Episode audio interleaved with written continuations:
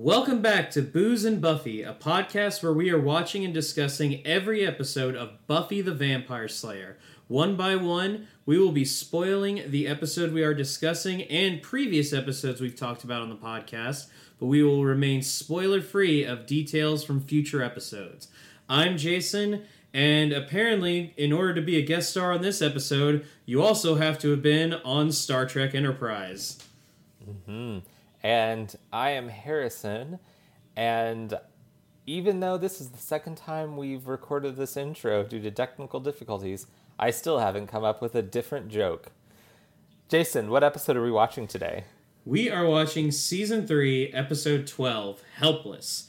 This is the one where the Watchers Council brings their male patriarchal bullshit to Sunnydale. Mm-hmm. Yes, they do! Helpless was written by David Fury and directed by James A. Contner and originally aired on January 19th, 1999. It's a lot of 19s and 9s in uh, in this. Hey man. That's what you get at the end of a at the end of a century. You get mm-hmm. lots of nines. uh, yeah, uh, and at the end of a millennium. There you go. Yeah, I know how suns go around planets. No, wrong. Planets go around suns. no, I got it right. I got it right at the end. Anyway, all right. Mr. Geocentric. Play the goddamn intro music.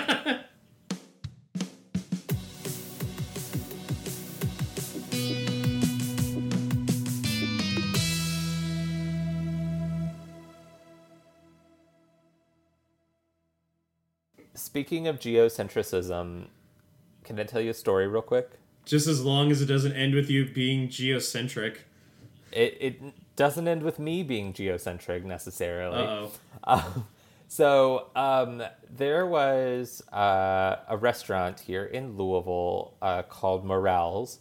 Um, it has unfortunately closed, but um, it was a uh, it was a really good. Uh, it was a vegan restaurant, and um, I, I am not personally vegan, but I don't mind eating vegan food if it's really good. And Morel's food was really good. Um, and John and I went there for lunch one time, and uh, we, a friend of ours, Mark, um, uh, Mark Corley, actually, who did our uh, our logo, um, he worked there at the time, and we were having lunch, and there was these people sitting at a table near us and I remember they had like a globe and like some maps, and they were having like really intense discussions, but I could only get like pieces Sorry, and bits of I, it. I'm still trying to picture the type of person who would bring a globe to a restaurant. it was like a group. and They were like clearly like having like like a meeting. Um, of what? Well, I'll get oh, there. Boy. Um, so I'm hearing them talking about like well, yeah, but the drones just keep getting shot down. And, well, of course NASA's lying to us. That's all they do. And I was, I, I just had these suspicions about what they were talking about. But, you know, I, I, I wasn't getting, hearing everything. So finally, you know, we were paying and we're leaving. And our friend who worked there was like, so, um, the people sitting near you, were they having kind of a, an interesting conversation? And I was like, yes are they? And he was like, yes, they are a local flat earther group who come here like once a week to like meet. and I was just like, Ugh. I, it blew my mind. Like I knew those people existed, but I not never in experienced. Our city, not in my town. um, so, and apparently they would like all go have lunch at this specific restaurant every week to like discuss flat Earth. Um, so anyway, that has nothing to do with this uh, this episode of Buffy. I, I just want to say, like, it, it may sound insensitive, like ragging on them. And here's the thing: no. don't like don't don't um harsh on somebody because of their beliefs unless those beliefs are in direct contradiction to facts. Like yes. even religion like a lot of the things about religion is that it answers the questions that we can't. But the earth is not flat. There is so so much evidence that it is not flat, and no evidence that it is, and that's oh Yeah, no, I agree. I am, I am, I am a person who very much is of the belief that, like, yes, respect everyone's opinions, but I have no tolerance for people who deny science. yeah, it's um, because because that's fucking dangerous. I mean, we're living in a world where we can't leave our goddamn homes because people are denying fucking science. So, and I do, I do blame people like fucking flat earthers for for shit like that. flat earthers, anti-vaxxers, like Yeah, that is yeah that that's sh- it's all that shit's not cool. And if sorry, and if you're listening right now and you are one of those people and you're like, "Well, fuck you, I'm leaving." Goodbye. I, Uh. Bye, Felicia. um. So anyway, yeah. Uh, Jason, what are you drinking? so I'm actually having a, a, a paradox here. Um, I'm drinking a Boddington's Pub Ale, which is a uh, renowned British uh, beer, but I'm drinking it in a Sam Adams Boston Lager glass. So Uh-oh. it's like I've got an American Revolution going on in my hand here. How long have you been sitting on that joke? Harrison, what are you drinking? Uh, so I am drinking. Uh, it is a uh, a gin and tonic, but with a twist. um, so John found this recipe the other day, um, and it's so it's just a regular gin and tonic, which is you know gin and tonic. Um. But it, he's also mixed in a syrup that he's made um, from lime, uh, lime juice, cucumbers, and mint um, and it's it's extremely refreshing. Like it's a really nice like hot summer day drink. Okay. Um, and I am like ha- halfway through it already because uh, listeners, uh, Jason and I just sat here for like an hour while I tried to get all my shit working, and I ultimately did not.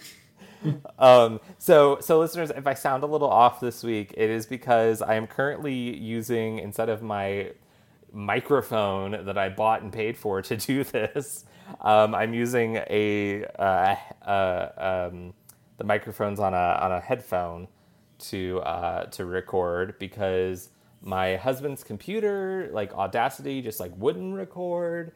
And my new laptop doesn't have a USB drive because Apple does that fucking shit now. So it's long story short, I'm this is we've had tef- technical difficulties to get get us here. Yeah, this, yeah, and you guys are hearing some premium content right now. I feel like if we had a Patreon, we'd have like this is the stuff that you would get like at a certain tier, like oh here here recordings of our frustrations while we while we try to figure out our equipment failure. Um, uh, Uh, yeah, but this is the first like really bad equipment failure I think we've had in a while though. like I feel like we're pretty lucky. yeah. Um, but you know what? So- let's let's talk about helpless. I I have to do a toast first. You do have to do a toast. I'm sorry. So I mean, don't don't apologize. I was the one who went on a rant. Mm-hmm. um, here's to technology. It is useful. Cheers. Cheers. it's like when people. All right. It's like a, I had a friend who would talk about like um. Uh, he would like buy uh, Rolling Rock a lot because it was like a, it was really cheap, and we were poor college students. And he's like, And Rolling Rock's pretty good for cheap. yeah, and he's like, but he's like, hey, it's Rolling Rock, it's beer. I'm like, yep, that should be their slogan. It's beer. that's. I mean, I had a Rolling Rock. What was it for gingerbread? I think. I think so. Yeah. Yeah, because that's what we had. Um, Um, but you know what? Let's talk about Helpless. Are we good to talk about Helpless now? let's talk about some sexy fighting. Um, so I want to start before we like even get into the episode. I do want to say I forgot how hard this episode is to watch. Not not because it's bad. It's really really good, but it's just like it breaks my heart. Like yeah. it is. Yeah. it's like do you remember like this scene in innocence when Buffy doesn't know that Angel has lost his soul, and she's like laying her heart out for him, and he's just like making it seem like useless crap, um, and just breaking her heart. This is like a whole episode of that, like how I felt during that scene, um, and uh, I love it. I love the way that David Fury can make me just feel like shit, and, and I walk away thinking like that was a good experience. Yeah. I'm ruined. Thank you. But yeah, um, sexy fighting uh, with picnic, with a picnic set up. Yep. Um, this is this is a weird scene, and I, So, can I can I real quick get our get our Hamilton thing out of the way? okay, Okay. So this episode is called Helpless, which is a song in uh, Hamilton, which we joked about last week, but then also just this past week, um, the Hamilton movie was released. The song that comes directly after Helpless is satisfied. is satisfied. and do you know what bu- one of Buffy's first lines in this episode is? She after they finish their like Yeah. sexy training fight, she just goes satisfied, and I was like, "Whoa, Hamilton reference!" She said satisfied in an episode called Helpless. You know that Uh, Lin Manuel Miranda is a huge Buffy fan. I'm just gonna say that. Like he's such No. a nerd, it has to be. He is. Um, a couple years back, he did a wa This uh, actually pre Hamilton, um, when uh, uh, he was really only known for In the Heights. Yeah. um, he did a watch of Buffy and like tweeted about it as he went along, and I I was like, because I think it was right after I had like gotten into Buffy, and so I was just like, yeah, yeah. So yes, he uh, he is a um, he is a Buffy fan. there is also a Twitter account called uh, Hamilton in Sunnydale Yeah, I love that which one. it's really good. It just takes screenshots from Buffy uh, and captions them with lyrics from Hamilton, and they do a really good job of making them like really appropriate for the screenshot that they've chosen. Uh, beware of spoilers, of course, if you're if you're spoiler free. But um, but uh, but yeah. So Yeah, um, Uh, uh, Buffy. Yeah, so Buffy and Angel are fighting, and uh, sexy. I, I like the I like the the cinematography of this because like it it just starts off on like this really nice laid out picnic, and then um and then it's just like oh hey Buffy and Angel fighting, and Yep. um they uh like she grabs like one of the baguettes and like uses that as like a pretend steak and it's like I, I got you satisfied. um. So yeah. So and then she's like, but not satisfied, like satisfied. Yeah, and then like Angel makes it weird, and uh, it's like I don't know if "satisfied's" the right word I would use, uh, but Oh, well, let's just read straight from the wiki real quick. It quickly becomes awkward as Angel's words inadvertently remind them of their sexless relationship. never change, Buffy Wiki, never change. uh, but uh, yeah, so yeah, so uh, Buffy's uh, as as uh, hinted at in Gingerbread, Buffy's birthday is coming up, and it's Yep. like the coming weekend. Angel asks if she's doing anything, and then like very smoothly asks if she's has a date. And oh my god, this is what Buffy says like, "Oh, I do have a date." Yeah, you could call it say that he's very handsome. He's a very handsome older man who likes it when I call him daddy. And an Angel may have like thought, "Oh, she's talking about her father." But I'm like, "The fuck, man?" and I, I I refer to myself as daddy quite frequently, but that's just weird for me. It it is kind of weird, but I do like that there is, you know, you know the um the meme of like the the white woman with the the math like yeah. floating around her. It there is like a brief second where Angel like is that meme He had incarnate. all the math. before he's like, "You mean your father?" And she's like, "Yeah, I do." Yeah, um, she's uh she's going to an ice show with Hank Summers. You know, because everybody's as we learned back in season two, Buffy loves ice skating. And it's actually really funny um, that you don't really uh, you don't really find it out until Angel, but this isn't like a huge spoiler. But Angel's actually a huge fan of hockey. Um, Oh yeah, I forgot yeah, about that. One of the reasons is because it's one of the few sports that's always played indoors. So and at night. yeah, well, it's not always played at night. Oh well, that's the reason Angel gives. Well, no, like it, he, it's indoors, so he doesn't have to worry about the sun. Right, but doesn't he also say like at night, or is it another character? I don't I know. think it might be another thing, but I just remember. Anyway, like, Angel likes hockey. Yeah. and Buffy likes ice skating, and I like how her like fangirl aspect of of that of that part of her character just really comes out of this. Like when she talks about Brian Boitano, and it's and like the souvenir programs and stuff. Yeah. It's it's very um it, it's I love it because it is just it's nice to see Buffy excited about something that she's really passionate about, but it also it is relevant to this episode of like you know Buffy kind of questioning what if I have to be a normal girl? What does that leave me? and, and also like the fact that all of that is built up, like how much she loves it, is. Uh, it, it just makes like a later scene hit so much harder. Um, Mm-hmm.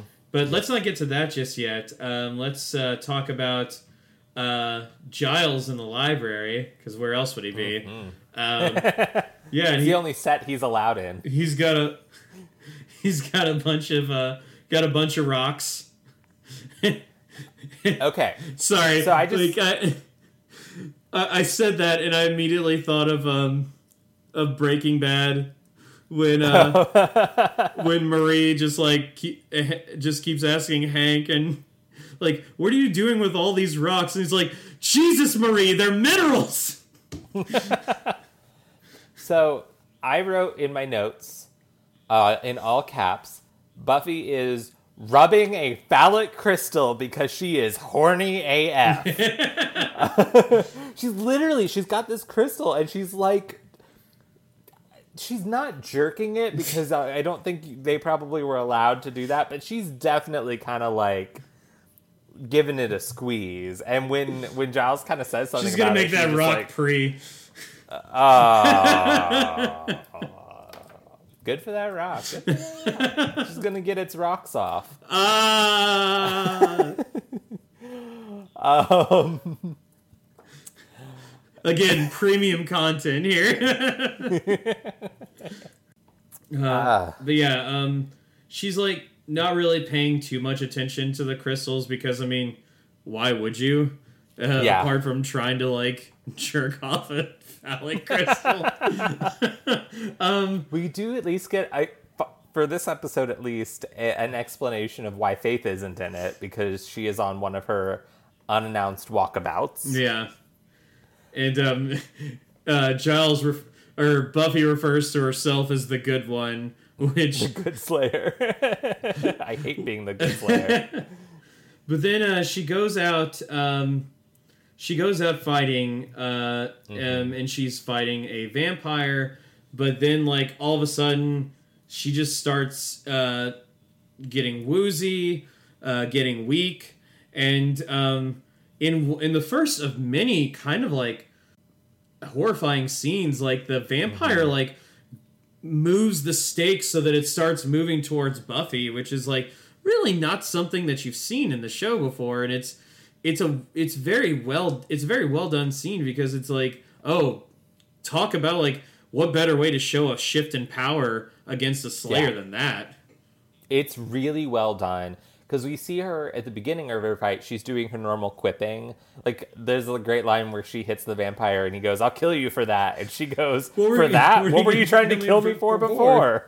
um, but yeah, but how quickly this shift from her confident and quippy, like we normally see her, into scared and vulnerable. No, and uh, I Um, mean it's scary. we might as well just say it right now. Sarah Michelle Gellar is at the top of her game in this episode. this is one of her one of her like best performances. yeah, and the crazy thing show- is, like of the show. Yeah, the crazy thing is, and um, and uh, eh, we we say it always, but like Anthony Stewart Head, I mean, like he is also extremely good in this episode, especially like the payoff that you get later in the episode.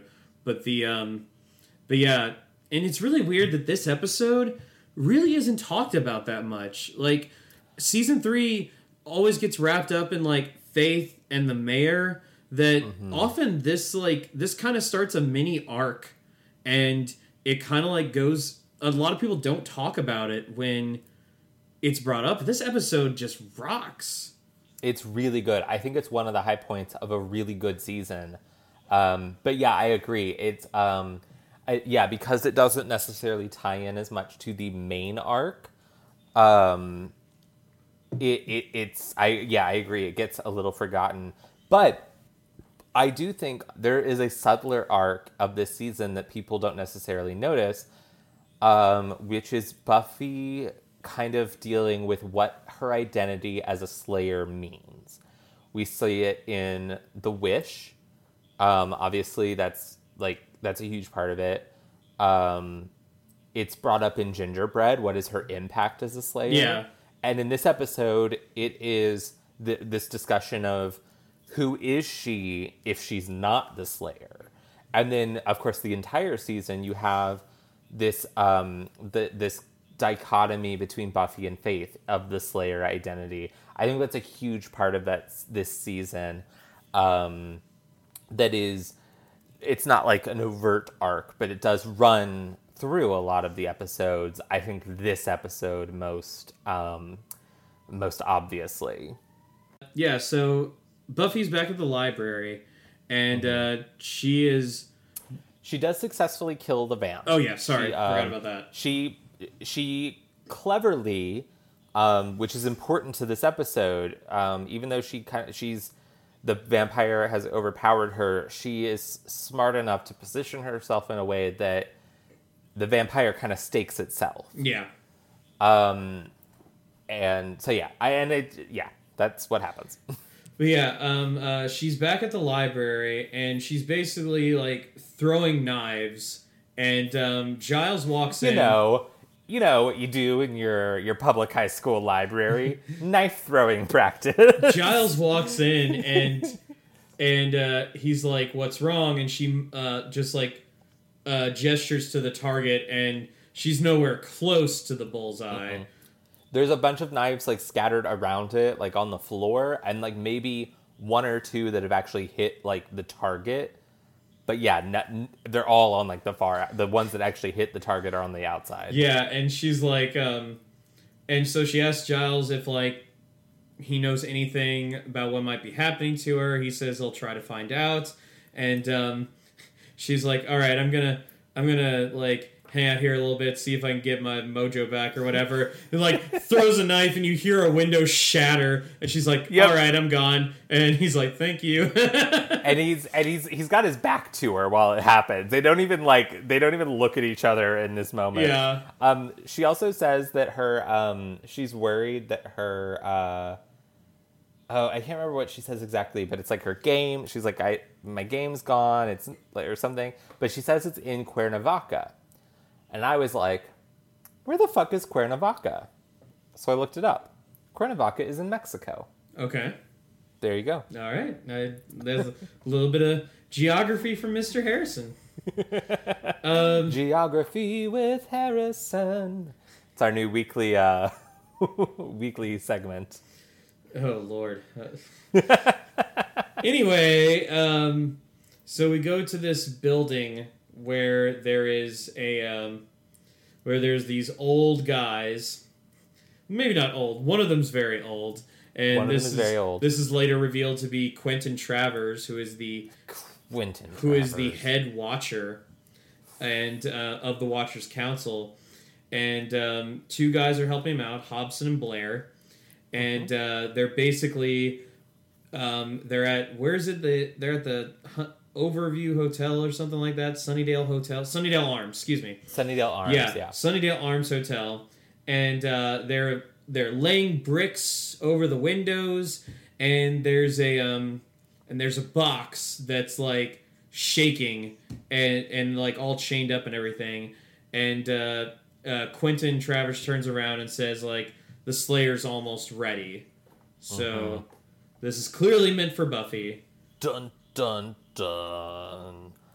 Um, so we mentioned this in our initial attempt at recording uh, our first intro, but the actor who plays Blair is Dominic Keating, uh, who, as Jason alluded to in in the intro that you heard, um, uh, played uh, the character of Malcolm on Star Trek Enterprise.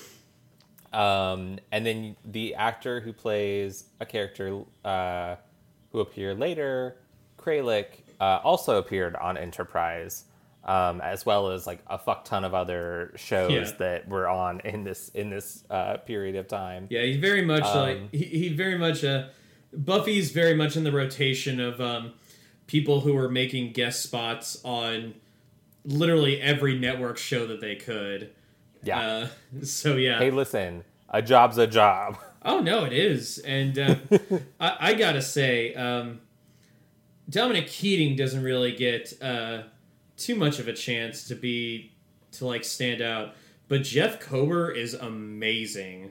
Yes, Like- I think he's really fantastic. Yeah, it's in- in it's honestly like a little sad that he only was in this one episode. Yeah. Um, but you know, it's funny because I feel like he, this character Kralik falls under that category that sometimes we complain a little bit about of this like Yeah, he may. one-off, very fearsome vampire. If he had stayed around for longer, he may have lost his effectiveness as a character. yeah, I think yeah, but I yeah, I think he makes such an impression. I also just really quick want to say this episode is the first episode we've had in a while that is feels like feels like a horror movie. Yes, it gets super scary at the end. Um, Yeah. and like we'll get to that. Um, I, I also want to talk about that, but we'll get to that. Uh, but yeah, um, Should we talk about Snoopy on Ice? yeah. So Buffy, Buffy is telling all of her friends um, she's getting really excited about the ice show, and uh, and Xander Xander just doesn't get it as usual. But, As uh, usual. but yeah, Willow talks about how like, oh, I got to go see Snoopy on Ice when I was a kid, and then I went backstage and was horribly scarred. she threw up on Woodstock. yeah, Um, and Zan- er, and Oz says ice, Ice is is really cool. cool. It's like, it's water, but, but it's not. Never change. He doesn't. Um, he doesn't. Spoilers. Oz. Oz is great. um, Uh, but then when um, then when Buffy goes home, she discovers that uh, like she's really excited because she's like, oh look, there's a present, and um, she sees that it's like flowers and the tickets that were left by Hank Summers, who yeah, um, Joyce is ditching her. yeah, Joyce says like, "Oh, he's got like some business thing." It's more specific um, Yeah. than just some business his thing. quarterlies didn't come in right or something. Yeah, something like that. But uh, basically, he can't make it, and he's really sorry. He wants to make it up to her later. Um, and yeah, like that. That scene really hurts me. Like it, hit. yeah, in it there's so many scenes that like hit hard. This is like one of them, and Yeah. So well, you've got Buffy's obvious, like very visceral disappointed. She is so upset, and then, um, but also Joyce in this scene. Like you can see when Buffy comes in, Joyce is really tense. Like Yeah. this is a conversation she's been like prepping herself with ever since these flowers showed up at their house. and you know, the sad And- thing is, is that you know this isn't the first time Joyce has had to do has Mm-hmm. has had to have a talk like this. yeah it, it feels very yeah i agree it, it's um it the episode does a good job of showing us that this is not the first time that buffy's been let down by her dad um and Which- yeah i feel that show- i feel that hard for buffy even though Hank has had limited appearances, the show has made it fairly easy to see that he is not an ideal father figure, Yeah. even as a even as a separated father figure. Yeah. um, he he just isn't. So Um, and then uh, I wrote "fuck you, Hank" in my notes. Um, so okay, real quick. Um, so I think I've mentioned. I think Grace and I mentioned this when Grace guest starred on our passions episode or passion episode. That Grace and I have like a joke where we have two Buffy spin-offs, one where we send all of our favorite characters, and one where we send our least favorite characters. And Hank Summers is in the bad characters spin-off. It'll get canceled after one season. But um, then, like the next, the next scene is uh, Buffy at the library, and um, she uh, she like they're having another crystal session, and um, Buffy is, it's it's it's so many different emotions at the same time. It's like it's adorable, it's heartwarming, and it's also sad that she didn't like Joyce did offer to go Yeah. with, to the ice show with her, but she said don't worry about it. But then, then when she's with Giles, she tries to hint to him that hey, this is a this is a great thing for uh for dads to you know take their take their daughters or students, or, or slayers slayer. and it's, it's sweet. and if you if you haven't seen the if you haven't seen the subtle the subtle signs that Buffy sees Giles as her father figure, then there it is right there. Yeah. and I mean, I know. I think that's so interesting too that you mentioned, as as she said, Joyce does offer, but clearly this is some like this thing going to this ice show is something that Buffy feels is is for her and her dad. Yeah. Um, and so when so when Hank bails on her, you know, she as much as she loves Joyce and as close as they've become, uh it is it's Giles who's the one that she turns to. And I feel really bad for Joyce in this scene. It it makes me feel it reminds me of that song that Evan's mom sings at the end of Dear Evan Hansen. Uh, uh, so big, so small, Yeah. aka the song that when I, I saw it here in Louisville, like I was pretty good throughout the sh- the show, and then she sang that song, and I was I was sobbing very loudly in my seat because it's a, it's about a it's a the song sung uh, by a single mother, and um, She's you know, singing about the day that um, Evan's dad moves away, and Yeah. she sings about. She tells Evan about what she was feeling and how she knew that there would be times that she wouldn't be enough, Mm-hmm. and yeah, and it's just, it's all those things that single parents have to go through that it just all all uh all summed up in a few lines of song um, but they're so powerful and it immediately Yeah. makes me think of this and uh, poor joyce like yeah, she wants you know, to she wants to be Yeah. everything for for Buffy, but that's extremely hard. Not just because Buffy is is it, it'd be hard for any child, uh, Mm-hmm. but it's her daughter's also supposed to be the savior of the world. so Yeah. It's, you know, my parents got divorced when I was pretty young. And, you know, my mom, um, you know, she did get remarried eventually. Um, but, you know, there, I do remember a time when it was, it, when it was just me and my mom. And, um, and, I, that's not, you know, my dad's not absent in my life. I, my parents had joint custody.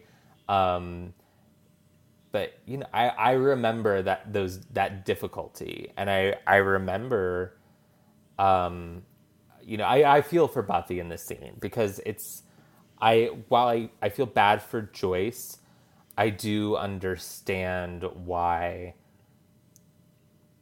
in this specific moment of rejection from her father joyce isn't what she needs and can't do anything about it except for be loving and supporting yeah, um, because it's a So a, Buffy isn't it's the a shitty place. to Buffy isn't the only be. person that feels helpless in this episode. Yeah.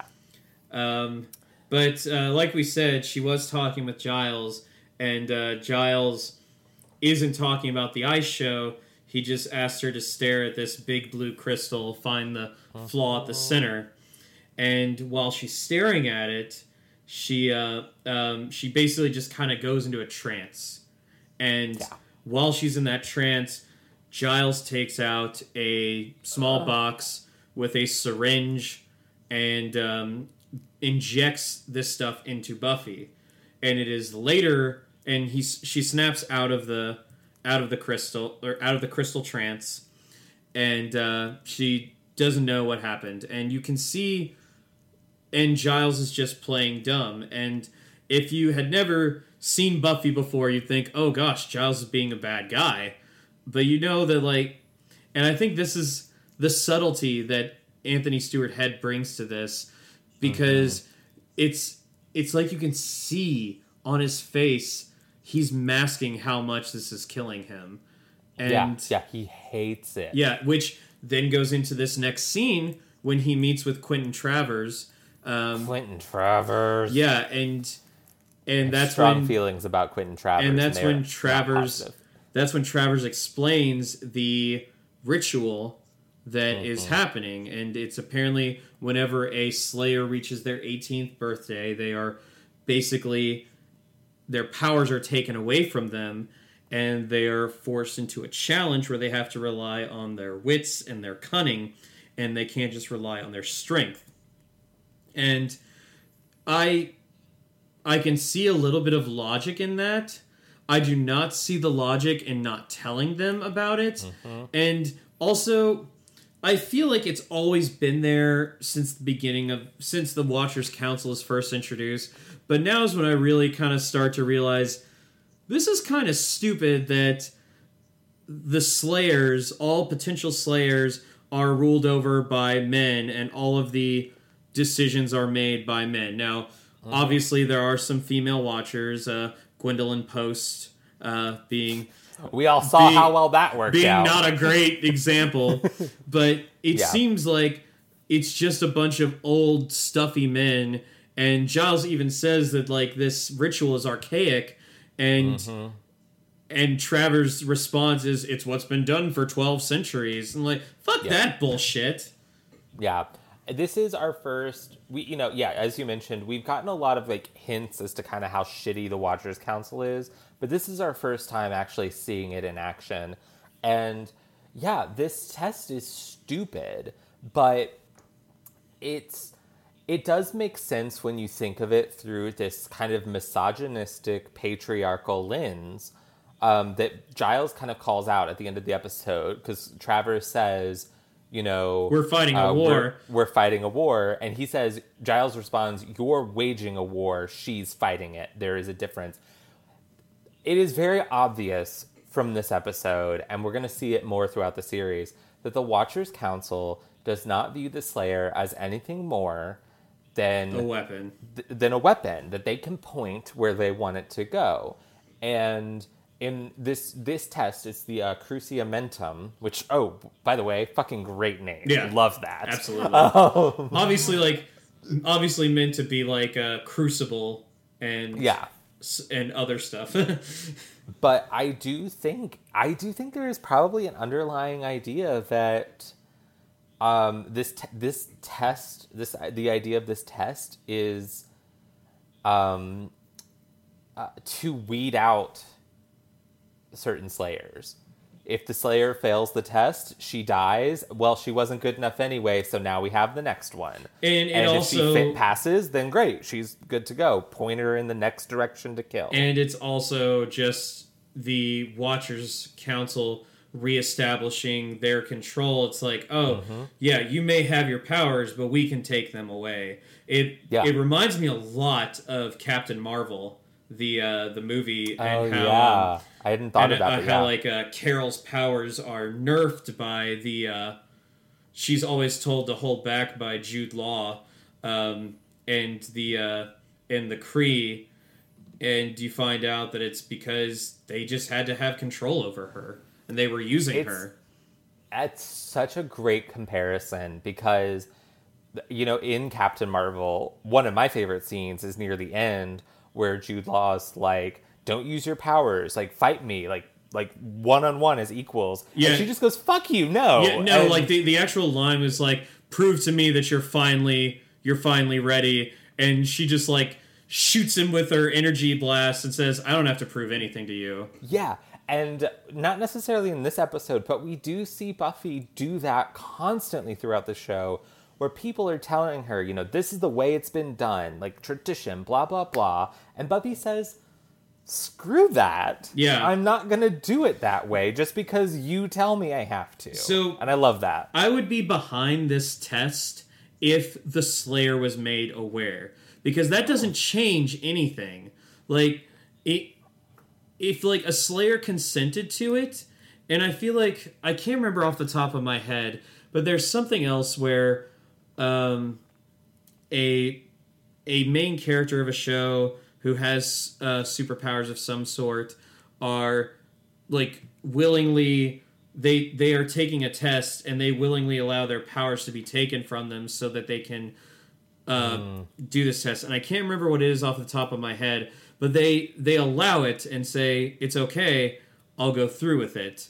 Um, and honestly it doesn't change the outcome that the watchers are looking for if the slayer consents which just goes to show you that this the watchers council are assholes Yeah, they don't give a shit about Buffy as a person. They don't think of Buffy as a person. and um and uh it may have been shown earlier but the uh the vampire what was inside that chained up box is a vampire named uh, zachary kralik and um, he is really crazy and he's Real one of the crazy. few vampires that needs meds um Yeah, this is interesting, and I wish the episode had gone into a little bit more detail about what those meds So, were. so what I think is, I think that they were pills that. I think um here's my head canon, even though there isn't really any. Love it. So I think that Listen, the they episode were- doesn't give us anything, so all we have is head. I think that they had him locked up and they were starving him, and Uh, okay. so that way he'd be more ferocious because it doesn't matter what kind of vampire you are when you're hungry you're out for a kill so i think they were starving him and whatever they were giving him in those pills um, were basically kind of sustaining him keeping him Okay. not alive but keeping him uh, like yeah just sustaining him. And in the process he grew addicted to them. So even though he even though he later is able to feed in the episode he's still kind of addicted to those pills. Hmm. That's my head That- canon. That is really interesting, and I what I really like about that is this. I it just takes this thing that we've just been discussing about the fucking Watchers even further. Like they're just such fucking assholes. They are making this vampire crazier and more bloodthirsty um than than necessary if- and, if and he's gonna go with this already and giles later uh, tells buffy this that um, when he's actually revealing all of the details to buffy he talks about how when he was a mortal kralik was was Yeah. like an insane killer so oh my gosh but um yeah so buffy after so after all this um Buffy is talking to uh, Willow, and um, they and uh, they're basically kind of like I, I can't remember what were they talking about um because the conversation doesn't last for too long. It does. I don't remember either because really the the the meat of this is this bit with Cordelia. Yeah, Cordelia is approached Cordelia's by being- Guy Matthews, and um, and he is he is awful. he Oh is like he says, "Oh, you just kind of left me standing at uh, at the bronze," and Cordelia says, "Well, you should know that like you shouldn't take my take my flirting seriously. I'm on the rebound." And um, he's like really violent. yeah, no, he like he actually starts to like pin her up against a pillar or something, and It's, a- then it's like a tree. I think. yeah, it's a tree. Yeah, and uh, Buffy, of course, um, no matter what the situation, how how the situation is with Cordelia and the rest of the group, like Buffy's always always going to stand up against shitty guys. Um, because you know this episode is just flush with shitty guys. Um, and you know what? For once, not Xander. Not until the very end. Not until the oh yeah, the fucking jar. God damn it. But no, don't worry. We'll we'll get to sound the chat alert for Xander uh, at the end of the episode. But um, yeah, so Buffy tries. Buffy like goes to her standard, grab his arm, but she doesn't have her strength. She's and he like uh, Guy Matthews just like throws her, and she like goes over a bench, and yeah. Yeah, and, And Cordelia, I love this bit where Cordelia's like, "What the fuck is wrong and then like you?" just starts it's like, throwing her little fist of fury oh, at him. it's great. I I mean, I know that Buffy later um later on is like Cordelia had to rescue me, and she's really pissed about it. But I was like, "Way to go, Cordy!" But yeah, she uh she immediately goes to Giles and says, "Hey, my strength is gone." And Yeah. and so he said he keeps saying he'll look into it. Um uh they do a little bit of research in the in the library and and uh Willow finds the uh oh look, curse on slayers. Oh wait, no, that's no. lawyers. It's lawyers. and then we get this conversation, and I, I, ha- I, I'm gonna, I want some clarification from you about who's right um, between Xander and Oz about kryptonite. Oz is very much right. Oz is right. Yes, Okay. gold kryptonite permanently takes away a Kryptonian's powers. Red kryptonite. Um, you've seen the red. Have you seen the red kryptonite of Smallville yet? Um, I'm It's in season pretty- two. No, I'm. I have. I'm literally one episode away from the season one finale. Okay, so it's very I've on, it's very early on in season two, but yeah, red kryptonite always has an interesting effect. Like in the comics, it uh, it mutates Superman, mutates Kryptonians. In the uh, in the uh, in Smallville, it has more practical effects. Like it doesn't mutate him on the outside, but uh, it changes his personality. Um, and uh, but yes, Oz is very much right. Xander, who proclaims that he's a geek, can't even be a good geek. but yes, Oz is very much right about kryptonite. All right. I as I was watching the episode, I would like made a note to myself, like ask Jason who's right because because Buffy shuts the conversation down pretty quickly. Yeah, there's there's Um, the green kryptonite, which is deadly. There's the gold kryptonite, which takes away powers. Red kryptonite has multiple effects. Um, uh, blue kryptonite only works on bizarros, and uh, black kryptonite um, like separates identities. It, it kind of like pulls like a Jekyll and Hyde sort of effect on on a Kryptonian. Um, and all of those, I believe, make their way into Smallville eventually. Cool. Uh, except the gold. listeners. Oh yes, the gold kryptonite does make its way in there. listeners, uh, if you haven't gathered based on this conversation, uh, Jason knows a lot about about that sort of thing, and I, I, while I enjoy like I enjoy Marvel and DC com- or like superheroes, my knowledge of them uh, stems mostly from just like movies and TV shows because I've, I've never really gotten into the comics. Um, I would like to though. I just get really intimidated because there's Yeah, so it- much of it. It, it is, and um, but you know we can talk like some other time, and I can like kind of just give you some jumping on points. And Yeah, I'd love that. I have yeah, I haven't like even kept up with what's been going on recently for a while because comics cost money.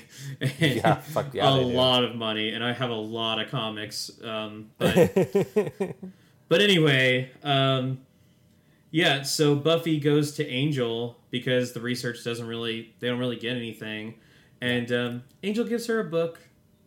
It's a book of poetry. It's sweet. Um, this conversation, I li- I like this conversation between the two of them a lot, but th- this beat that it ends, basically Buffy worries like, who is she if she's not the Slayer? She's like, you know, before I became the Slayer, I'm not going to name any names, but I was a lot like someone whose name rhymes with Spordelia.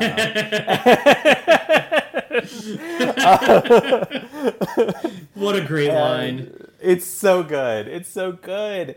And then, um, and Angel, this is what Angel tells her that he was actually there. He saw her. Which we saw in Becoming Part 1. Yeah. And um, which he alluded to in The Wish, but again, that was in the alternate universe. Right. Um, because he said, he told Buffy when he was in that cave, when he was in the cell, like, I waited for you and you never came. Um, so, yeah, he tells, he tells her, like, he saw her when she was called, and he, the second he saw her, he loved her. Yeah. And he says he, he basically has this really this metaphor about how he saw her heart and that it was pure and good and he wanted to hold it in his hands and protect it. And Buffy says, That's beautiful and they embrace and then she says, or taken literally incredibly gross. And Angel's just like, Yeah, I was just thinking that. and You know, that's not the first, and you know, uh, that's not the last time in this episode that uh, a very serious scene will kind of be slightly undercut by kind of like comedy, like a little comedic Yeah. break out of nowhere. Um, and we'll get to like the other big time in a in a little bit, but are you referring to the one with Cordelia? yes. Okay.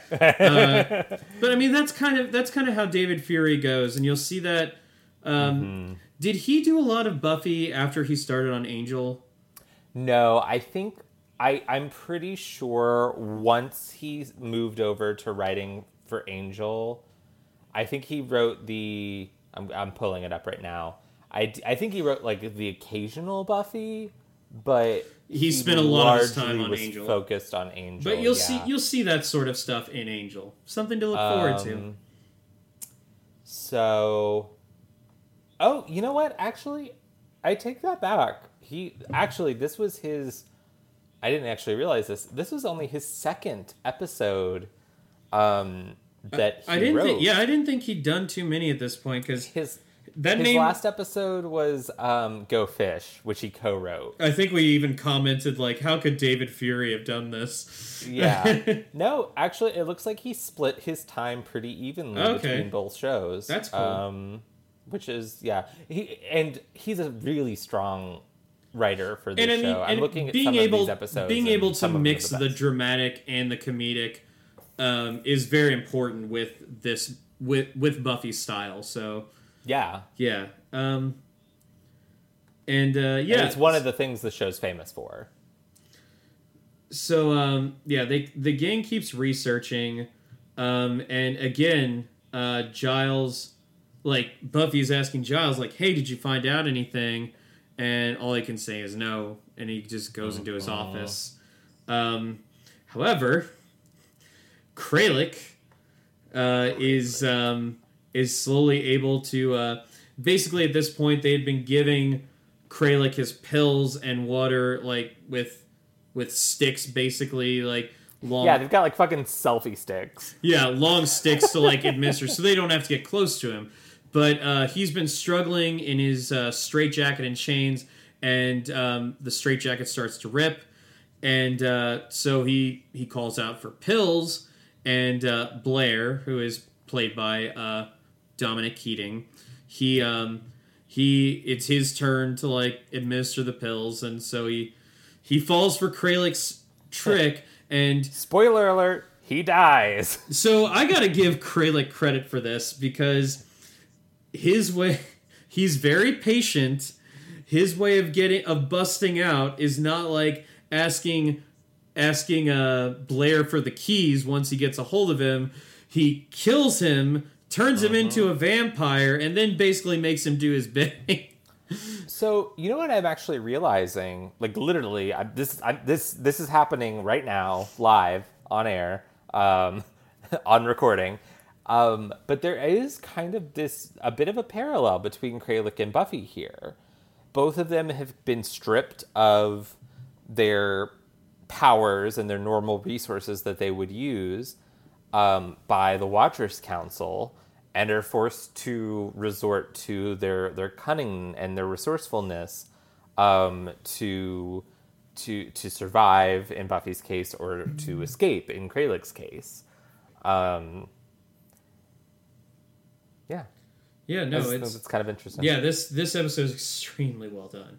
Um, yeah, But uh, when Giles visits um, the uh, when when Giles visits the building, he sees that um, he sees that Kralik is loose.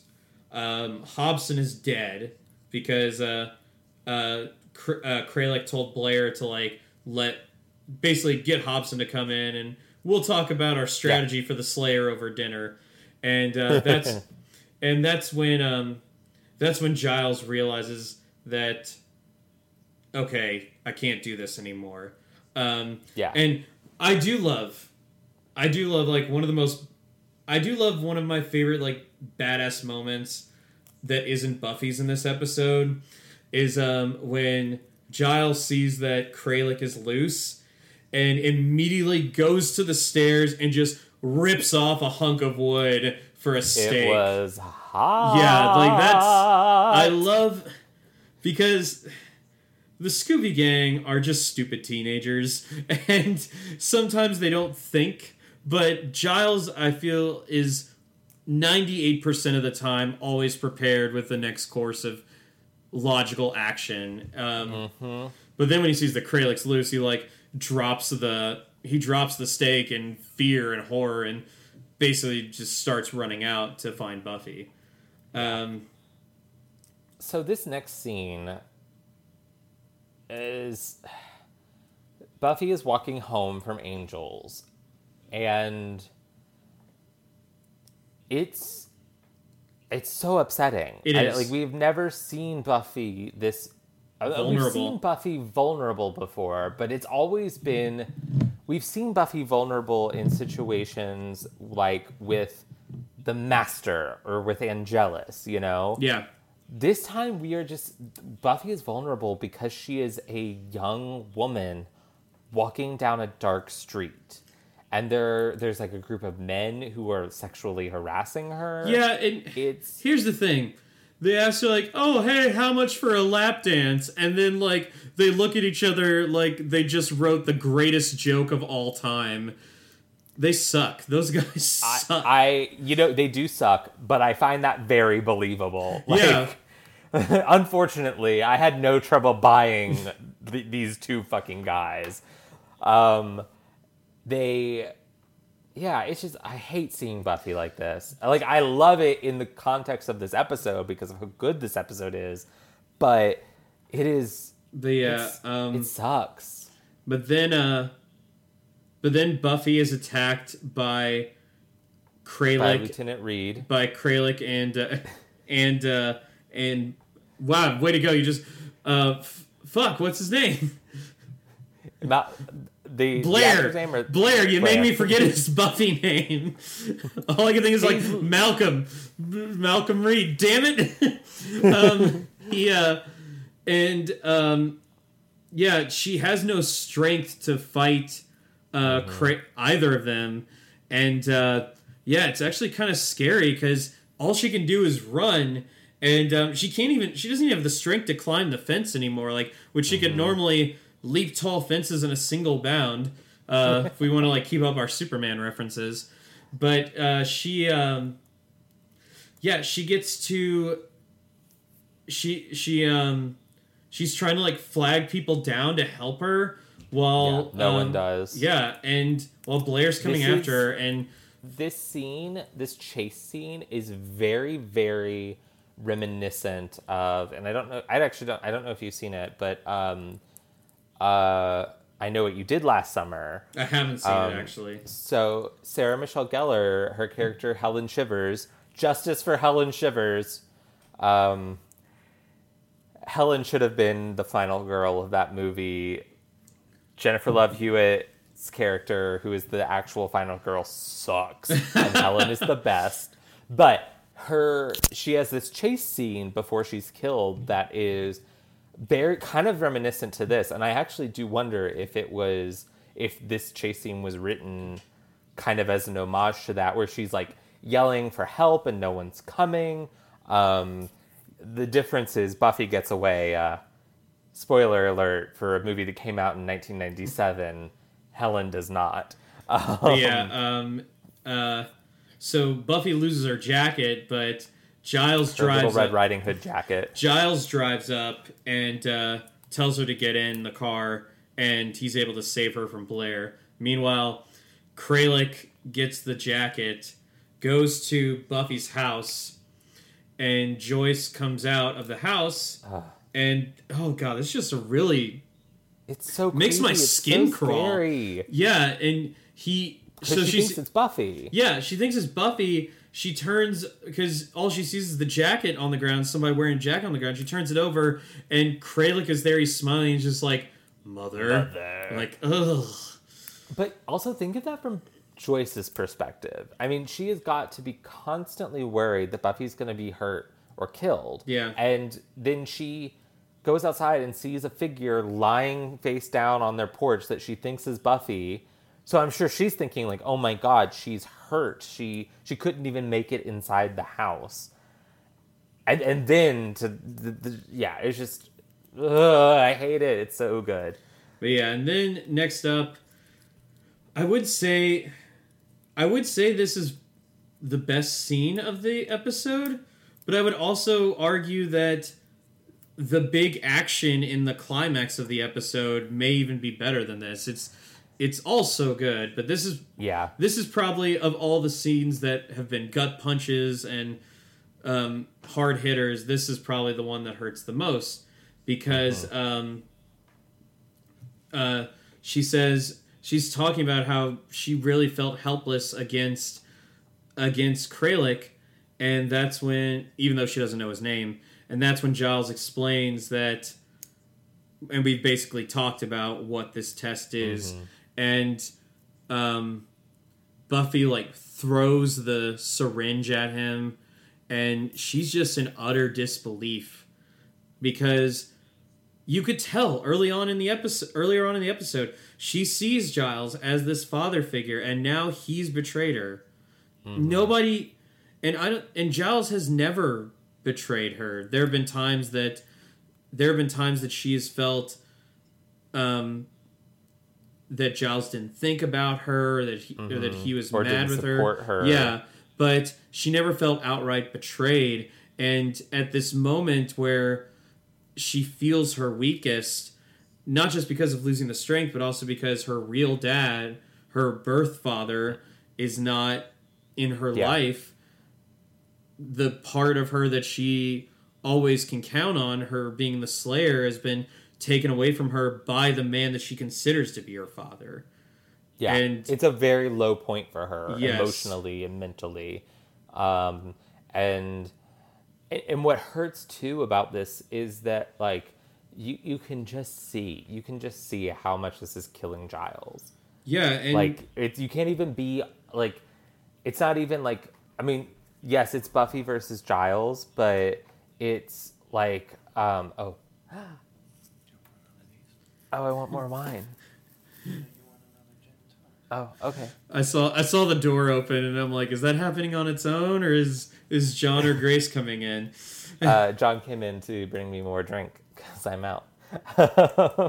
Must be nice. um, but um, so, but no, yeah, it's this this whole, you know, it, it it would have been easy for this episode to pit us against Giles, but it doesn't. It it make it makes the situation nuanced and complex. and, and, and even even by episode's end, um, there is a little bit of the regaining of the trust between Buffy and Giles.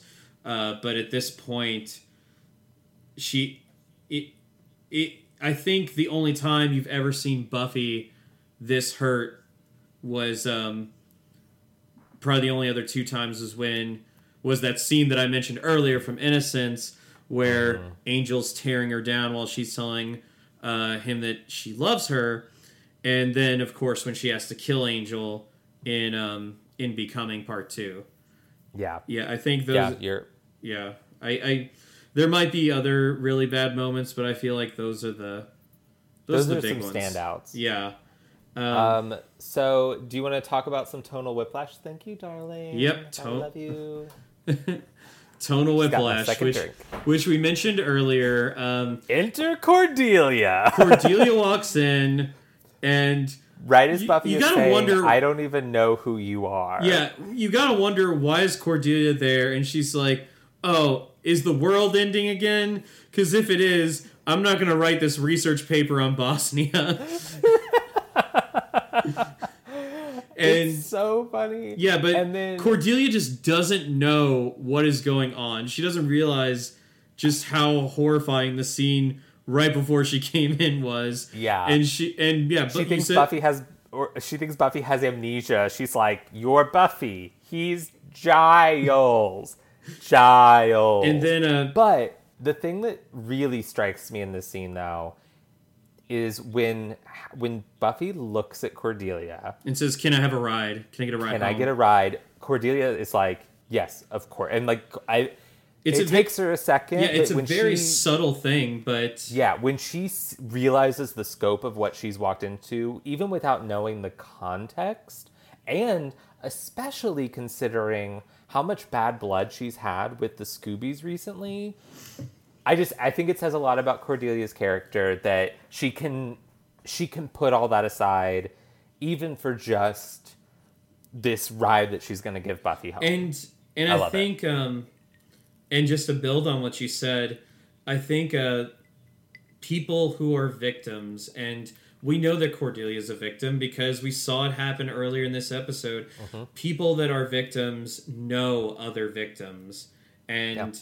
They know when somebody has been hurt and yeah, if they and that's why Cordelia immediately comes to the aid of Buffy in something as small as this. Um, Yeah. yeah, so we- we've talked about this quite a bit on the podcast, but I mean it's really it's really important um, because men men abuse women in so so many different ways, and like we have to stand together and help each other get Yeah. through that and in a perfect world make it stop Yeah. And seeing Cordelia come to Buffy's aid in this situation where she's, yeah, as you said, she's being abused by these men, um, which is a nice parallel to earlier where Buffy attempted to come to Cordelia's aid while Yep. she was being abused by a man. Uh, there's just so many of these like little connections in this episode that just er, that make it so good. Like th- th- this scene could have clearly ended with Buffy just saying, "I don't even know who you are," walking out of the library. But this little bit with Cordelia just adds, just and then yeah no it's so good but then of course cordelia in her signature like in her signature fashion as she's walking out she says she says all right but if the world doesn't end tomorrow i'm gonna need a note Listen, girl can be sensitive and have her have be practical. Yeah, I think I think um I feel like it normally that kind of like you said tonal whiplash would I wouldn't like it, but I actually kind of dug it for at least for this. It didn't get in the way of me. I was able to enjoy every facet of the scene. It didn't take away from Yeah. the heft of the emotion, but it also like gave me a nice little respite from it cuz it's a hard hitter and Yeah. Yeah. I agree. I I think it's we talked about it. I think we talked about that in um in Gingerbread too. It's be, because I think part of it has to do with character awareness. Whereas Cordelia, you know, we we kind of we don't mind Cordelia making these sort of quips because she doesn't really know what's happening, uh, especially at the beginning. She has no idea what's going on. Um, so it's not as egregious as say Xander worrying about his playboys while Yeah. like while his best friend is in very real and imminent danger. Um, but and it also it doesn't distract from the scene. It it um, you know it's not like drama drama drama drama quip. It's I don't know. It's it's well integrated. the uh so Buffy goes home and finds the Polaroid a selfie that Kralik took with uh OG with selfie. Yeah. Um yeah, and um so Buffy changes into overalls, um, which I believe is for the strict reason of having a lot of pockets so she can store a lot of weapons. Oh, see, my th- I was about to say it's because she's sad. They're her overalls of sadness. I mean, it could be both. It could be. Both. because they're the same ones I think that she wore in Becoming when she leaves Sunnydale. I'd have to I'd have to like think about that. Um I am. I think if they're not the same ones, they are. I, I'm. I'm. I'm calling it. Those are her overalls of sadness. overalls of sadness. Um but and but yes, really, you're right. Practically speaking, it do, they do have a lot of a pockets. really really nice touch. Um I feel that it's easy to miss, but I really appreciated it was um the fact that Buffy filled up her weapons bag so much that she struggles a little bit to Mm-hmm. lift it and then like but continues to walk out even though it's really heavy. So Yeah. I, I always thought that was like a really nice touch. It's a great touch Yeah. because I mean, this whole episode is so much of it is just is Buffy so concerned. Who am I without my strength? And she's answering those questions throughout the episode without even realizing it because she's not just her strength; she's her resolve, in like, like which is what you just mentioned, and her her cunning and her resourcefulness. Um, and so while obviously I hate what the Watchers have done here, I do like that. I love what Buffy gains of her own understanding of herself from this episode. But the uh but yeah, so um Travers is at the library uh with Oh, Giles. such a dick. And uh Giles says, "Oh, well, Kralik escaped and he turned Blair into a vampire." And um Travers is like, "Oh, you know, doesn't change the test." Uh, right? and and then Giles like, all right, well, here's the thing. I told Buffy everything about the test, so now you have to call it off. He's like, oh well, we can't call it off because she's already already at the Sunnydale Arms, and so Giles just leaves trying to help Buffy and fuck Travers because that guy's an Yep. asshole.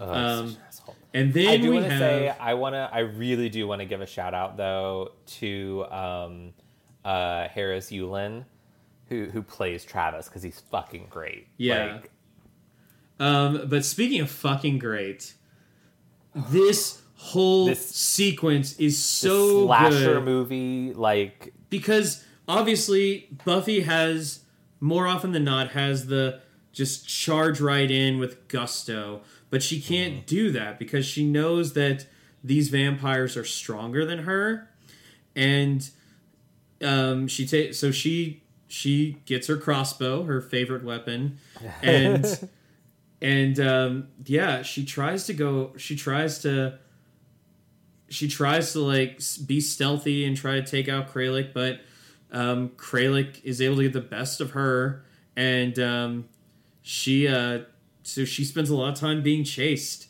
until like uh, until and yeah, this whole sequence is so damn good. The music, like there's this little um, there's this little just kind of like single high piano note at times that just adds to the eeriness of it. Like if your heart wasn't already racing, then it is now, and uh, and it's legit horrifying. It's scarier than Buffy tends to be. And yeah. Well, it's because you know it's so funny because in season one, I think the show really was um, diving into its horror roots because you know it, it had a horror beginning that was kind of its inspiration, but it really did kind of move away from that into more of a general uh, fantasy Yeah. setting. But but yeah, this episode goes for the full horror movie effect. I mean, even to the point that is- that Yeah. they make Kralik even like just sadistic because earlier on you saw him uh, with Joyce tied up and he's taking pictures of her. He explains like how his mother he has this thing for mothers and how his mother's dead to him mostly because he killed and ate her. I killed and ate her. And then he has a line that I will I, I have to admit, I laughed so fucking hard because he says, I have a thing about mothers. I'm aware of that. I laughed. I. but no, he's but once again, it's a quip, it's a joke, but it do- doesn't ta- like the scene is still terrifying. And the Like- and what's Yeah. crazy is that um, he he tells Joyce that his plan is to turn Buffy into a vampire and then have Buffy eat her face, eat Mm-hmm. Yeah. Joyce's face. What's like those are his like- words. When she wakes up, the your face will be the first thing she eats. yeah. Oh yeah. Yeah, and it gets even creepier because when Buffy's running from Kralik, she goes into this room, turns on the light, and it's a room that's wallpapered with Polaroids of Joyce tied up. Like, It's so Jesus creepy. Christ. Ugh. But it does make me. I as much as I love that, I, anytime because I'm such a horror person, anytime there's something like that though, after the initial like shock of it has worn off, I then start to think of it logistically, where I'm like, so he just like spent probably an hour taking hundreds of pictures of Joyce Yeah. and waiting for them to develop. And then he went and pinned them all. I it's like in Halloween when um you know how Michael has the the bed sheet with the eyes cut out Yeah. While it's super effective on screen, it's such a good scene. I always think of the scene where Michael's like sitting there, like cutting the eye holes out of it. I mean, you do have to. I mean, you did notice, like, when he was talking with Joyce, he was, like, just snapping pictures constantly. yes, yes, that is true. that Um, is true. But yeah, uh, so um, Kralik is closing in on Buffy until oh, apparently according to the uh, according to the wiki, they're they're antipsychotic pills. Um, yeah, I mean, sure. I, I, I do think that is what the episode wants us to take away, but it does kind of beg the question of like, what do antipsychotics do to a vampire? Like, Yeah, do I they mean, have body you- you would- chemistry? You would think that the you would think that their need for medication would go away with being a vampire, um, and like best not to think of it. Yeah. Um, but yeah, he needs the pills, so Buffy immediately like grabs them and slides down a laundry chute. Good for her. Um, and uh, she's in the basement, uh, and, sh- and she finds Joyce, but she doesn't have a lot of time because Kralik is just like kicking down the door, um, trying to get the pills, and uh, he finally gets them. He comes in, gets them from uh, Buffy, and uh, and he swallows the pills, then like drinks the water, and he's like about to he's about to kill Buffy. Then all of a sudden he's like, "Oh wait, what the hell? What did you do to me?" And he looks up, and Buffy has her empty uh, bottle of holy water, and It's great. yeah, and it's and I will say you did have Chekhov's gun in this because um, when she's getting all of her supplies together, she does grab the bottle of holy water. So um, you kind of knew that was coming. But yeah, really great. Um, Joyce is right to be proud of Buffy. um, of course she is. but yeah, it, yeah, and then he, uh, but so yeah, so he just burns up and dusts himself out from the inside out. Um, so We'd love to she's see it. yeah, Buffy tries to free Joyce, but then Blair shows up and uh, he's about to kill Buffy, but then Giles is there and stakes Blair.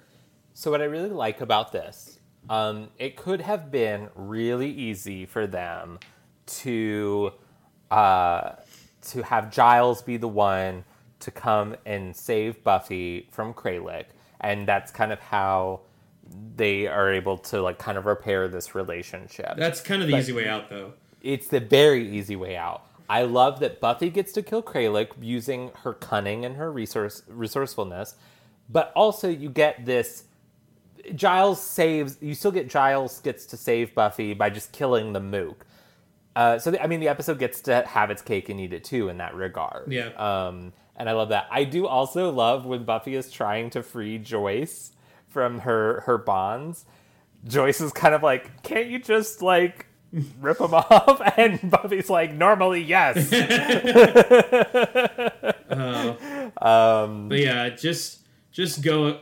I'm just saying right now that that whole sequence is so well done. You get to see Sarah Michelle Gellar do so many things that you normally don't get to see her do on this show because she's normally in control and she's not in this. She's very much she's very much outmatched but still comes away with the win. So Yeah. go Buffy. love to see it. Um, and uh, So, and go uh, Buffy's uh, stunt double, um, who I don't know Uh, who it is off the top of my head, but oh gosh, Sophia Crawford, I think is her name. I think you're right because sometimes it's in the tra- sometimes it's in the credits, Yeah. but uh, sometimes it isn't. I've I've like I've done I've seen I I think I know her first name is Sophia. I think it's Sophia Crawford. I've seen her do I've done I've seen like interviews with her and stuff cuz um she also was the uh the um stunt double for the Pink Ranger. Okay. Yes, Sophia Sophia Crawford. She was um yeah, she was Buffy's uh Buffy's stunt double for seasons 1 through 4. Cool. Um yeah. So yes, go Sophia. Yeah. No. Very very well done job. Um, so our last scene with Travers is they're back at the library and Travers just like, oh well done, you did a good job, and Buffy's like, fuck you. Um, but the makeup uh, on Buffy here is so fantastic. Yep. The, the the huge cut. We don't see Buffy. I mean, Buffy usually gets like we occasionally get to see Buffy with like a scrape or something, but I don't know that we have ever seen Buffy like battered, like you know, bleeding so Mm-hmm. profusely. And it's actually kind of shocking to see that much blood on a network TV show. Um, it's I mean I'm, it's, it's, not, like- Hannibal. it's, yeah. Um, although I will say, so I've been rewatching Hannibal, as I mentioned to you the other day, where I texted you and was like, I just accidentally binged six whole episodes. Um, It'd be I- like that. One thing I'm realizing though, they were very smart about Hannibal's not particularly bloody. yeah, It they they were very smart about um, the implication of the violence. yeah. They Um, they they knew just how much they could get away with, Yeah. and they they milked it for all it was worth. Mm-hmm. Um, we've said it before. We'll say it again. Watch Hannibal. It's on Netflix now. So Please, please watch Hannibal on Netflix and watch it on Netflix so that Netflix will do a season four.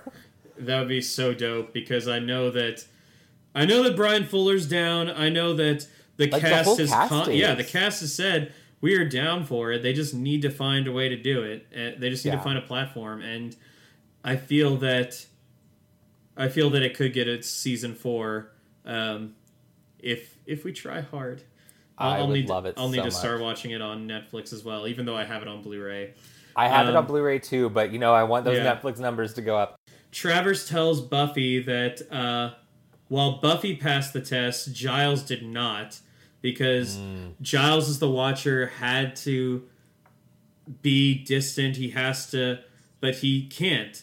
He sees Buffy as his daughter, and And this is the first time that that I mean that's been subtext, but this is the first time someone has specific has said on the show you view her like a father views a daughter. And it's also and kind he of doesn't the deny it. He's like Yeah, and it also um it also syncs up with the episode when she's trying to basically uh ask him to come to the ice show with her. Yeah. Like all the subtext that's been there since the beginning is now text. Um but uh because I do believe the subtext has uh, rapidly become the text. but yeah, um, but yeah. So, and again, this line bears repeating. Um, he says uh, because Buffy is still mad about this whole thing, and Travers isn't apologizing. He says we're fighting a war, and Giles says you're waging a war. She's fighting it, and yeah, God, that resonates on so many levels. Yeah. Um, and will continue to. That is, I mean, yeah, this, this, relationship that Buffy has with the Watchers Council, um, and the relationship that Faith has with the Watchers Council, which doesn't really get brought up here, but will, eh, it is really important. Um, this is an institution of men who who use young women to do their de- to, to do what they want them to, and um, it's pretty fucked up. yeah, Um, he also says that um, he he file he files he fires Giles, um, and he tells him that he as I, as we said he has a father's love for the for Buffy, and he says that's quote useless to the cause, and I think that's another thing that's really important this disconnect between the Watchers and Buffy because we have seen so much how Buffy her her relationships with her friends, her families, uh, her family, with Giles, with all the people in her life, you know, love is not to sound so corny, but love is a powerful tool, and these connections that they are forging with one another are so important. They're not just automatons. and it yeah, and it's and it's a it's a constant thing in superhero shows and stories and um, the hero's journey story. Oftentimes, uh, people say that it's your humanity that'll make you weak, but um, in the end, it's your compassion, your humanity that makes you strong. Like, Yeah. you can't be objective when it comes to stuff like this. When it comes to life and death, um, exactly. Because Buffy, B- B- Buffy's humanity gives her something to fight for, yeah. and that's why she wins. But you know um, she it was her humanity. It was her love for her mother that got her through the cruciamentum. Uh, you know i don't think it's a coincidence that you know I, I buffy would not have gone after this vampire had this vampire not taken joyce. Right, and it is joy buffy went to fight a vampire despite the fact that she had he had the upper hand because her mother's life was at stake and that's that's why why buffy is a fucking hero Yep. It's, i've said my that's what it is. piece That's what it is. Um, Travers says that uh, because of all the th- because of the ways that Giles looks at Buffy, um, he uh, says that Giles is no longer going to be um, her watcher. He's being fired, and that a new watcher is going to be coming, and uh, and he says. Um, and he tells Giles like, "Oh, and you need to leave." He's like, "I'm not going anywhere." He's like, "Well, we kind of figured that, but uh, if you do, like, if you do try to undermine the authority of the new Watcher, then you're going to, uh, like, you're going to be dealt with." And so he leaves, and uh, then you get this really nice, tender moment of Buffy, obviously in a lot of pain, trying to, uh, trying to like, uh, uh uh, bandage up and um, like rub disinfectant on her own wounds, clean their cuts and everything. And Giles comes over and he's obviously like a little little timid at first, but Buffy lets him uh, yeah lets him like actually help her, and it's just like a great way to. It's just a great great way to cap off that that part of the episode. yeah And, uh, and it's so this is what i love you know what they always say for writing show don't tell Yeah. and it could have been it, w- it would have been so easy for them to for the the episode to have ended with a Buffy and uh, Buffy and Giles heart to heart, but the, we just seeing Buffy letting Giles help her tend to her her wounds. We, we that tells us everything. Yep. Speaking of show don't tell, um, going back to that uh, to that sequence where Buffy's fighting Kralik, um, I didn't notice it until after the episode was after the episode was done. But Buffy didn't talk at all while Kralik was chasing her. Um, It was it was a lot, and it added more to that. That there wasn't too much talking except for Kralik's um, like tormenting sayings and stuff. And I had not noticed that, but you know, it actually that makes a lot of sense, especially since once Buffy does kill Kralik, she has that line, if I were at full Slayer strength, I'd be punning right now. yeah, Because that's, you know, Buffy quips. We that's something we know about her. She But- likes to make jokes and yet she does. not. Yeah, she doesn't during this. Um, then we have this last little scene where. Uh, Oh, wait, real quick before we get to this Yeah. last scene, I just I, I feel like it's so important that we just real briefly touch on when uh, Quentin Travers kind of congratulates Buffy. She just goes, "Bite me." Love it, love Yeah. it, and I have used the GIF of Buffy saying "bite me" a lot. like, it's one of my favorites. No, it, it's a good one. Um, but yeah, the next day, um, that which is um, Buffy actually celebrating her birthday. Uh, she um, the she's just making peanut butter and jelly sandwiches with uh, Okay. with the Scoobies. I I need to say this because my initial note was why are they making so many peanut butter and jelly sandwiches? And I actually went back and like re- I finished the episode and then rewatched the scene to count how many peanut butter and jellies there actually were being made. And there actually are five. Uh, Buffy is making three, and Xander is making two initially I thought that every character was making peanut butter and jelly, so I was just like, why are there so many? but but it really is just it's just Buffy and Xander, three and two. There are five people in the scene. I am here to report that the appropriate number of peanut butter and jelly sandwiches are being made. Uh, Also, love- Willow is wearing an orange and yellow striped bucket hat. It is so cute. That's it. Yeah, but Willow's Willow's freaking out because of Giles being fired, and I think I think she's also worried that like Giles won't be the librarian anymore. But Buffy does reassure her that he's still going to do that. Yeah. Um, and uh, but the best Willow thing about still this, going to write an angry letter. the best thing about this scene is still uh, Joyce. She wants to brag on Buffy. It's She's like, so she was she was so clever, and she. Oh, actually, Buffy, you tell them. You you tell it better. Tell it better. It's so good. It is, and then um, we decide to end the uh, end the episode with one last showing of uh, asshole masculinity and uh, or lack of it, with uh, or lack of the masculinity part, where Xander has his Chad moment, and um, Buffy can't open a jar of peanut butter because, well, she just got like the shit kicked out of her. Um, but uh, Xander's like, oh well, you need a strong man to open that for you, and he can't. He can't. And, he then- asks Willow to help him. Yes, well, that is what I'm, it's a great laugh because it's he's trying to open it, he can't do it. Cut to the credits, and then over the credits, you just hear him go, Willow, can you give me a hand? "Willow, can you give me a hand?" Um, so yeah, helpless.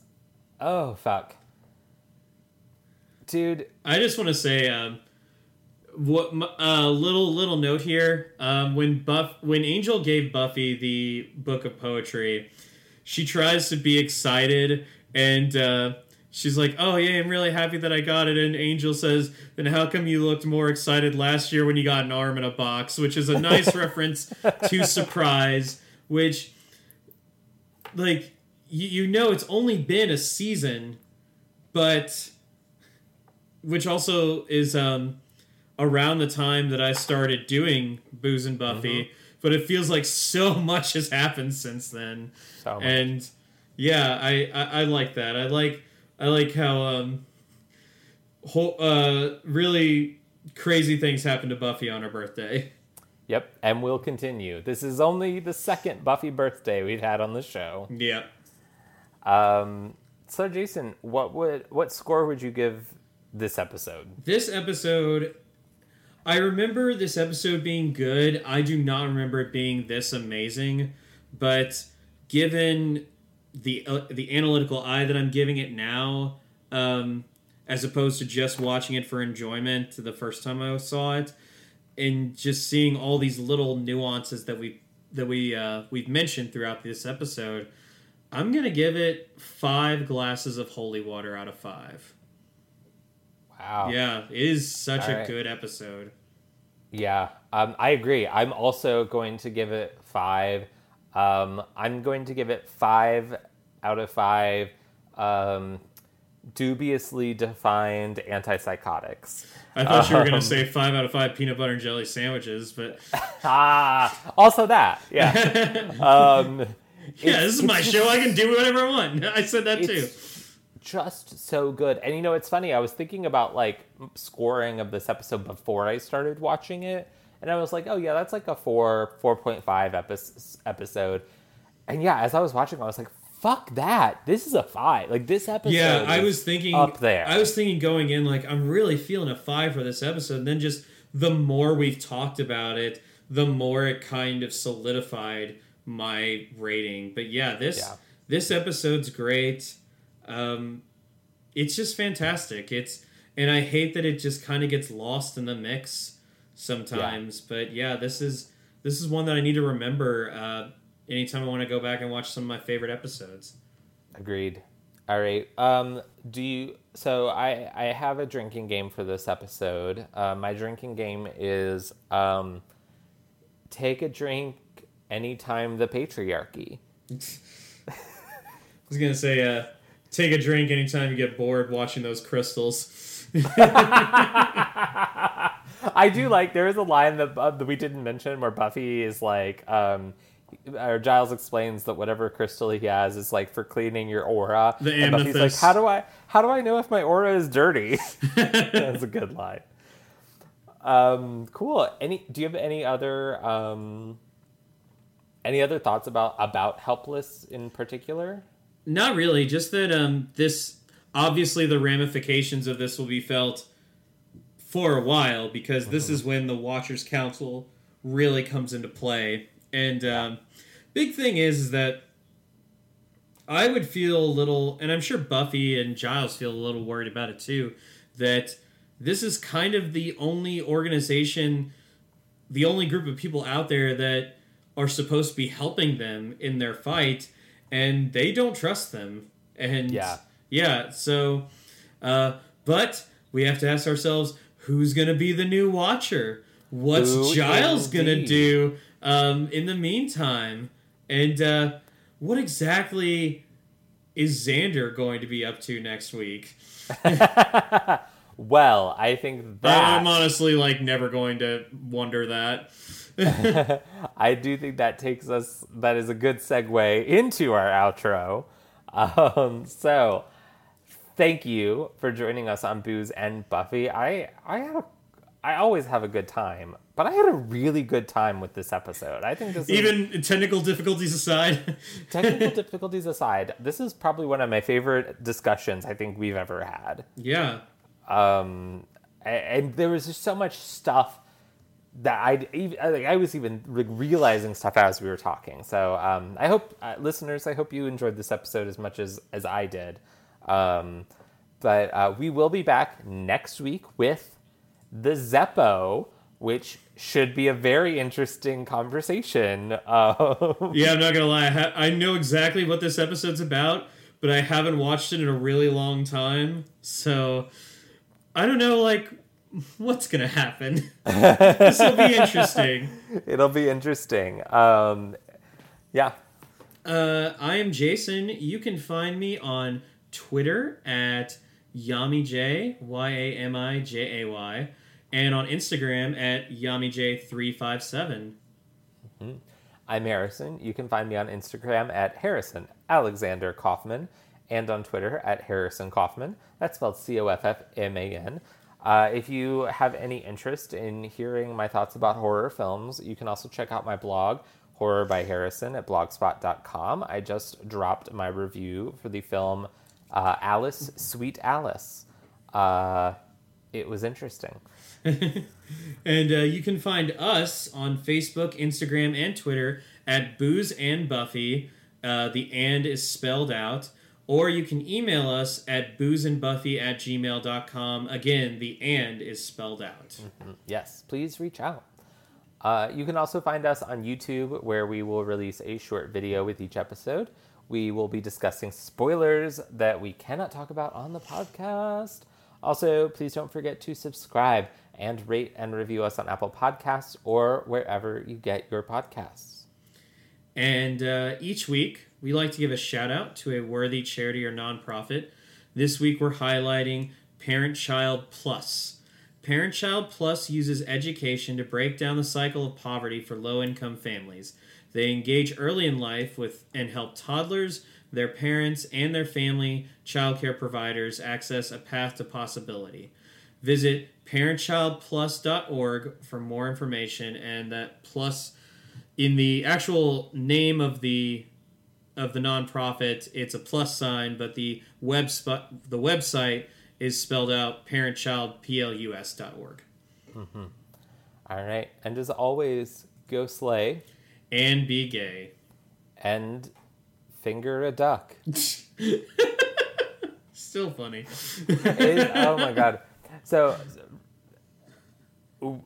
Jason and I had a very long conversation with a couple friends of ours about duck fingering after our last episode. Uh, and that ended with someone Googling, do, glu- do ducks have a cloaca? So, you know. All right. Goodbye. Bye.